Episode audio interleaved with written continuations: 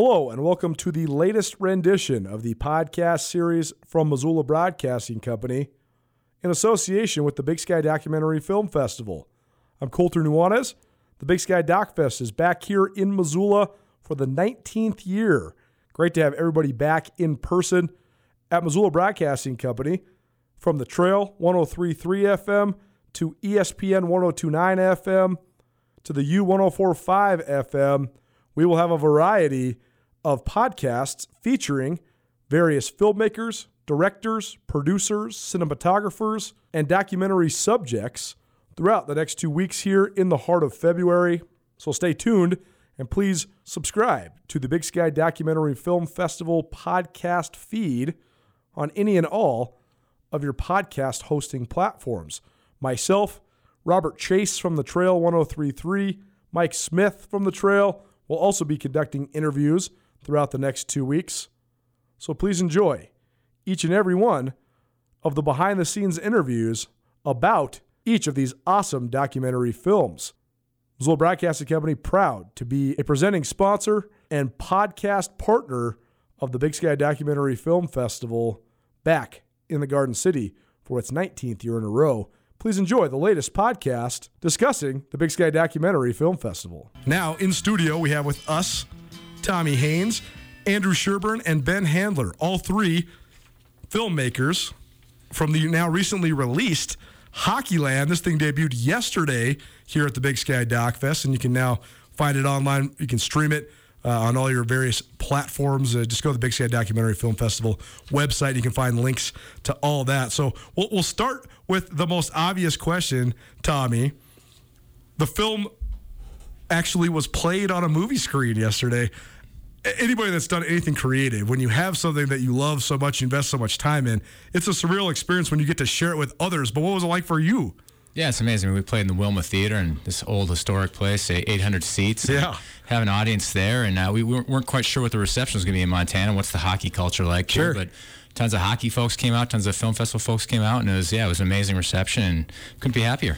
Well, just take us through sort of the origin story of this thing. Uh, You know, wh- when did you guys first start thinking about making a documentary about Hockeyland? What did you want it to be about, and then how did that sort of evolve into what it became about? Because sometimes those two things aren't the same. Yeah, for sure. And, well, I grew up watching uh, films like Hoop Dreams, and you know, seeing films like that that were very immersive into the, the culture of like basketball in Chicago.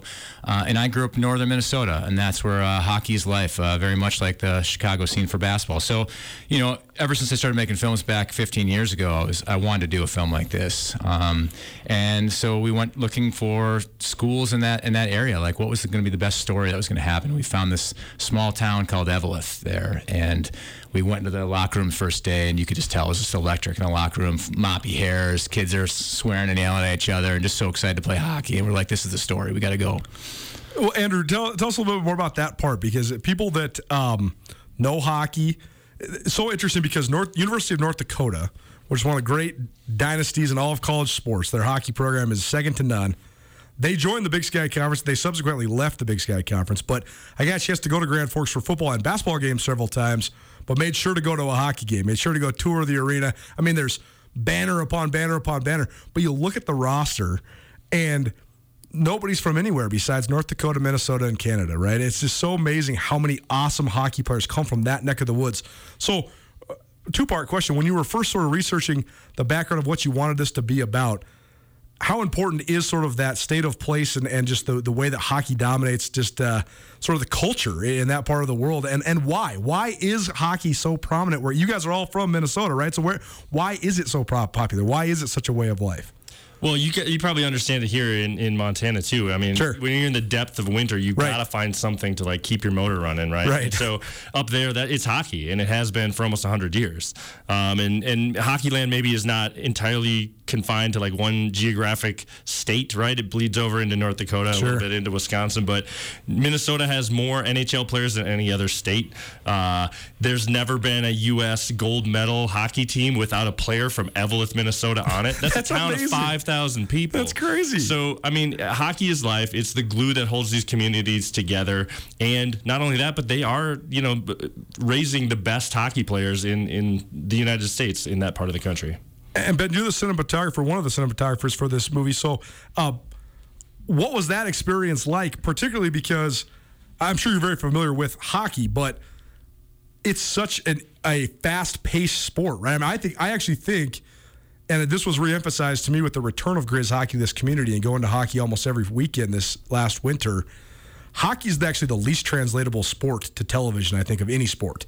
Because you, you can't see half of what's going on in a hockey game if you're following the puck, right? You don't see the line changes, you don't see the stuff. But what were the, some of the challenges for you uh, in filming this? Because I'm sure sort of that fast paced nature, it makes it tough to sort of capture the human element while also getting the great action shot. Oh yeah, for sure. Well, for the record, I'm the one guy who's actually from Iowa. Oh, there you go. So okay, I, I okay. had to learn learn the game as I was shooting, and so Okay. You, you learn quickly that you know ultimately we do want to capture the goals and the hits and stuff, but it's also it's about our protagonists. It's about the guys in the film. It's about coach, and we have them mic'd up for these games, so we know what's going on. We know what they're gonna do because we can hear them. And so I think yeah, it's just following uh, as closely as we can. Like, what are these guys doing? And yeah, trying to get the best action of the game. But it's hard. Hockey's really fast, so um, we learned a lot shooting, and I think we got better at it as it went on. Nuanez now E ESPN Radio as well as SWX Montana Television. Thanks for joining us here on a Monday. Tommy Haines, Andrew Sherburne, Ben Handler, all three integral parts of the production and now debut of Hockeyland here at the Big Sky Documentary Film Festival in Missoula. And Tommy, do we don't want to have much of a spoiler alert for this, but I always ask all of the filmmakers this question, and, and I'll ask each of the two of you guys after this as well. What is sort of the the main thesis of this movie, or the main point? What what do you hope that people gain from it when they watch it? Yeah, I mean, that's that's something we were looking at going in. Like, you know, what what do we want the audiences to take from this? Um, and, and hopefully, this film can speak to more than just hockey fans. It's I think it's I really do truly think it's a great sports film. Uh, it connects with the you know our four main guys, our four protagonists, and kind of the hopes and dreams of those guys. And I think most people that, that play sports have those aspirations of playing at a greater level, whether it's Olympics or pro or whatever that is.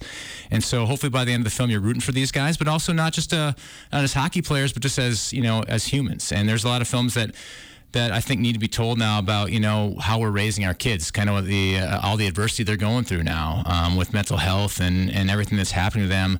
Hopefully, this film kind of sheds a light on that and say like, yeah, yeah, we hope these these boys we're raising now uh, turn into good men.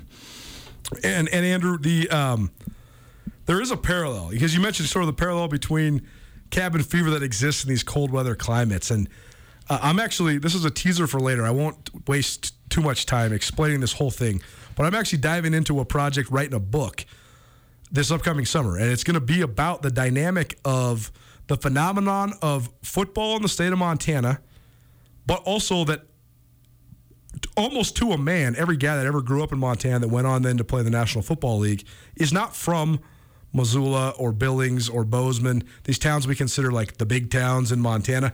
They're from the nowhere towns. They're from the 2,000 person town, the 500 person town. I mean, there's as many guys that played eight man football in high school that went to the NFL from Montana as there is from Billings, which is, you know, close to a quarter million people in the Metroplex now. So uh, it's a fascinating dynamic. It seems like there's a similar dynamic here, though, as well. So uh, is that part of this sort of the storytelling of this film?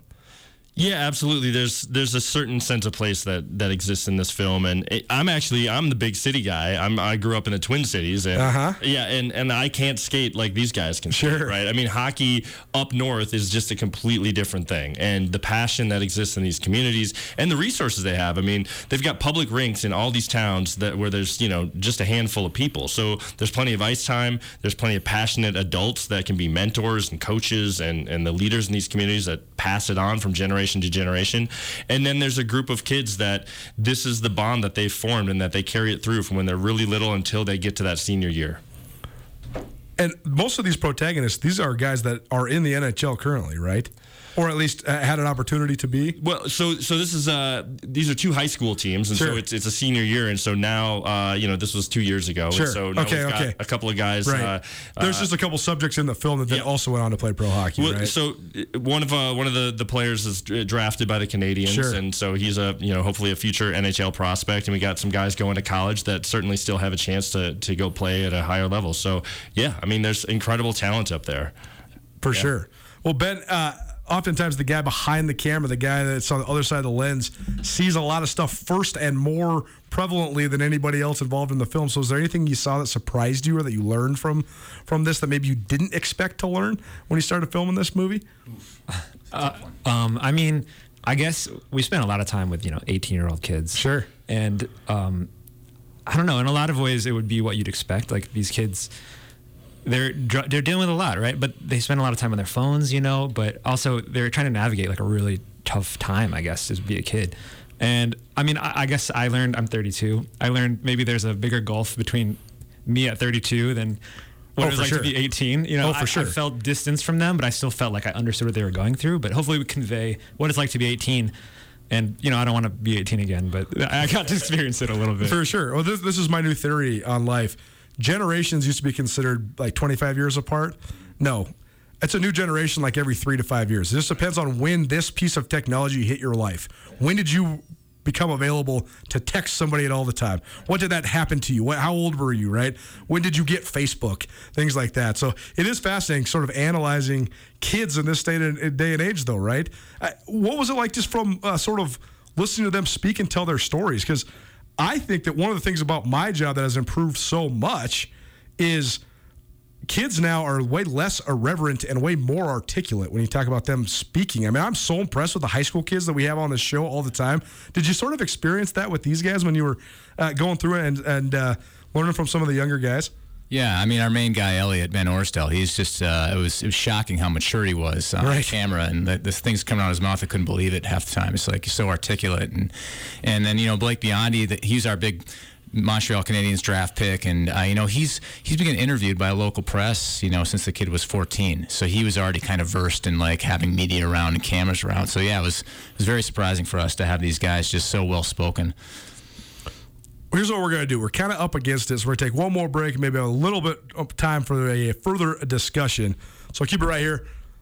Several men from Hockeyland here in studio. Nuanez now ESPN Radio. More Big Sky Doc Fest coming at you, guys. We only have about two minutes left. But uh, first, Tommy, tell people, even though this film debuted at the Wilma yesterday, still plenty of opportunity for people to watch this, but they got to do it now, right? Just a couple days left for the stream. Yep, yep. Big Sky's got uh, on their website. Just go to Big Sky uh, and and it'll play for the next four days. But we're then we're out and we're Right. not coming back until September. So this is your kind of chance in Montana to watch to watch the film. So yeah, hopefully pe- people check the feed and uh, I think it's a great film. I'm really proud of what it's become and uh, I think with this budding hockey population here in Totally. Montana, I think they're going to dig it. Totally. Anything else to add? Uh, is this as far as what you hope people get from this or why you think they should watch it?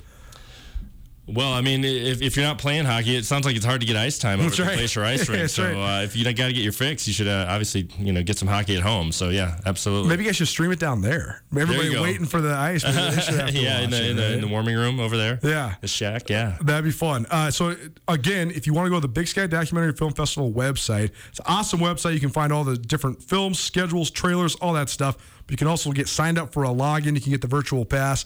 You can stream all this stuff anytime until the virtual theater closes. So like they said, just four days left here. So go ahead and go over there and do all that. Ben, anything last uh, last thing to add here in the last minute here? Oh, I think they covered it pretty good. Well, good. well, good. Well, I appreciate you guys coming in. And again, Hockeyland debuted yesterday at uh, the Wilma, and uh, you'll be you got four days left to watch it. Go check it out because I think there's a, some very interesting parallels to both the burgeoning hockey culture here in, in Missoula and in Montana, but also some parallels from small towns and sort of the, the sense of place and the point of origin for our athletes and sort of the, the coming of age ceremony that sports can be. Guys, this was awesome. Thanks so much for being in here.